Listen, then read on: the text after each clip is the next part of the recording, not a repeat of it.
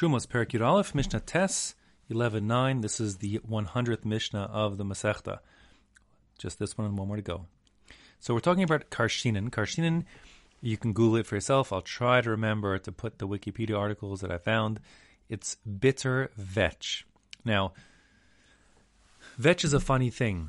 It is edible for human beings, but they would rather avoid eating it because it just tastes terrible. Um, it is, however, a great food for animals. So, in the context of truma, it, according to many Mefarshim, has a very unique place. On the one hand, since it really is human food, albeit um, not a very good one, it's subject to the halachas of truma. Because remember, if things are not edible by humans, there's no truma requirement.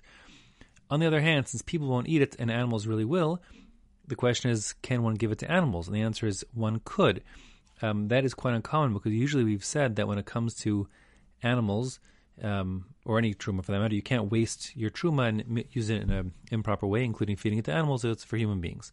So karshin is special, uh, the vetch, and that's our topic over here. According to the, the Rambam, the truth is that um, karshinim aren't exactly special, and this would apply to any food that fits this kind of criteria. Um, so, for example, if you would have any, perhaps even if you have truma bread, that's you know that's now gone moldy, let's say, and your horse will be happy to eat it, but you would rather not. Um, so the Rambam seems to say there and that you could give it to your horse if you're a Cohen and you own the horse, and that'll be fine as well. Um, be that as it may, the Mishnah I was going to discuss how one deals with karshinin. So it says karshine truma. If you have vetch, that's truma. Machil osam levehema ulachaya ulatarnagolim. You can feed it to your animals, whether they're behemos, domesticated, or chayos, undomesticated animals. You know, you have a deer roaming around in your estate, or tarnagolim, or chickens. Um, interesting side point: almost always, always the triumvirate of animals is behemos, chayos, and ophos. Ophos meaning birds in general. Here it says specifically tarnagolim, chickens, which is peculiar. Um, a possible reason why is because um, if one is raising, let's say, I don't know, falcons or something, um, they can fend for themselves. Um, but if you're using your truma to feed your animals, it would have to be an animal that is dependent upon you to feed it. Um, like, for example, your tarnagolim, your chickens. That's a possible answer.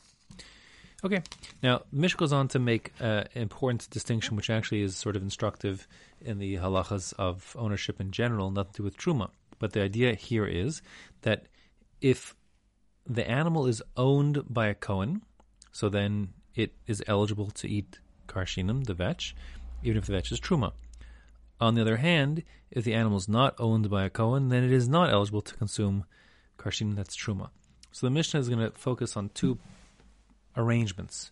And the first arrangement is rental. If a person rents an animal, so he doesn't own the animal, the owner remains the original owner, and the renter just has certain rights in the animal.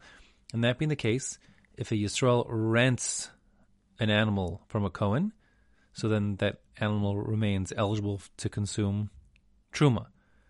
Whereas if a Kohen rents an animal from a Yisrael, he may not feed it truma. And that's the Mishnah says here inside. It says Yisrael shesachar parim Kohen, the Yisrael non Kohen who rents the cow from the Kohen, ma'achila karshine truma. He, the Yisrael, may feed the vetch to the truma vetch to the Kohen's cow.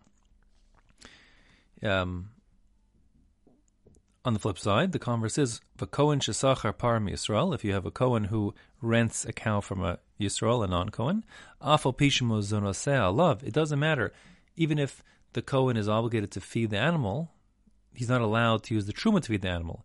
Lo yechlena karshina truma. He may not feed it with truma karshina. He'd have to use something else. Now, there's a question as to how is it possible that the Yisrael who's renting a cow can use truma to feed the cow he's rented? That would seem to be, even if it's not a truma issue per se, it's not the Yisrael's truma. The truma belongs to the Kohanim, and even if the Yisrael hasn't given it to a specific Kohen, um, he owes it to the Kohanim. So how is he within his rights to use someone else's assets to feed a cow he has to feed? So the Bartanura understands quite an interesting thing, um, and he's probably the minority amongst the Rishonim, but he understands that a person can give his truma to whomever he wants, and included in the whomever he wants possibilities is the Kohen who owns this cow. And there's a, anan sahadi, there's like a, it's self evident, if you will. That's my translation here loosely. A, anan sahadi literally means we can testify um, that the owner of this cow will be very pleased if the vetch ended up in this cow's belly because vetch is great animal fodder. And therefore, it's tantamount to, says the Bartanura, giving it to the Kohen and then using it to feed the animal because that is presumably, it's safe to assume that that is what the Kohen would want done with the the karshin and the vetch. That's a Bartanura's approach. Many others find that rather strange, um, and therefore they understand that there must have been some kind of arrangement with the Cohen ahead of time, where it was the Cohen's responsibility to, um, as opposed to the Israel's responsibility to feed this rented cow from the Kohanim, and that was the arrangement they came up with that he would be giving the Israel would be giving the karshinim to the Kohen and then be used that karshinim would be used to feed the cow. Okay. The second financial arrangement we're going to deal with here is Shuma. Now, Shuma is very unfamiliar to us in the year, you know, 21st century. Shuma, which literally means uh, appraisal or estimate uh, appraisal, is kind of like what we've seen in the past with um, sharecropping and tenant farming, where the rich landowner has the capital, but he needs the peasant to be the laborer to work the field. And in that scenario, what happens is they strike a deal where the owner of the land says, listen, you put in the labor and effort to cultivate this field, and we'll split the profits 50 50, whatever the case may be. So that's for people who are acting as farmers. But in animal husbandry, there's a similar arrangement where the owner of the asset, the cow in this case, could strike a deal with a person who say, who they who as follows that the laborer, the worker, will take this cow, he'll invest in it, he'll fatten it up, and then he'll return it, and then um, they will sell the cow, which has now been fattened up and, and is with more value, and they'll split the proceeds, whatever, let's say 50 50. So that's the arrangement called Shuma, where one person takes an animal increases its value by fattening it up, and then they sell it and they split the proceeds. Um, and in such a scenario, it's called shuma, an appraisal, because when the person who's doing the work takes the cow off the hands of the original owner, so he actually is um, underwriting and guaranteeing um, that appraised value. So that would mean, for example, if a Yisrael goes to a Cohen and says, I'll fatten up your cow for you and then we'll split the profits 50 50, so how will they assess the profits? First, they will appraise the value of the cow. They'll say this cow is worth $100. And the Israel then will take that cow. Um, when he returns it, and for argument's sake, if the cow is now worth $400, then they'll split the $300 profit. Let's say 50 50, each gets 150 But let's say what happens if the Israel appraises the cow at 100 and then he takes it off the Cohen's hands, and then, you know, an act of God happens and lightning strikes and kills the cow. Um, now, who's responsible for the loss? The answer is the Yisrael. His responsibility is 100%. No matter what happens to the cow, he will have to return at a bare minimum the $100 of value that he took from the Cohen. So that's considered to be tantamount to purchasing the cow. And then later on, if he returns to the Cohen as opposed to selling it you know, on his behalf, would be returning and like re transferring ownership of the cow, perhaps. So the point is, Shuma is effectively a an assumption of ownership.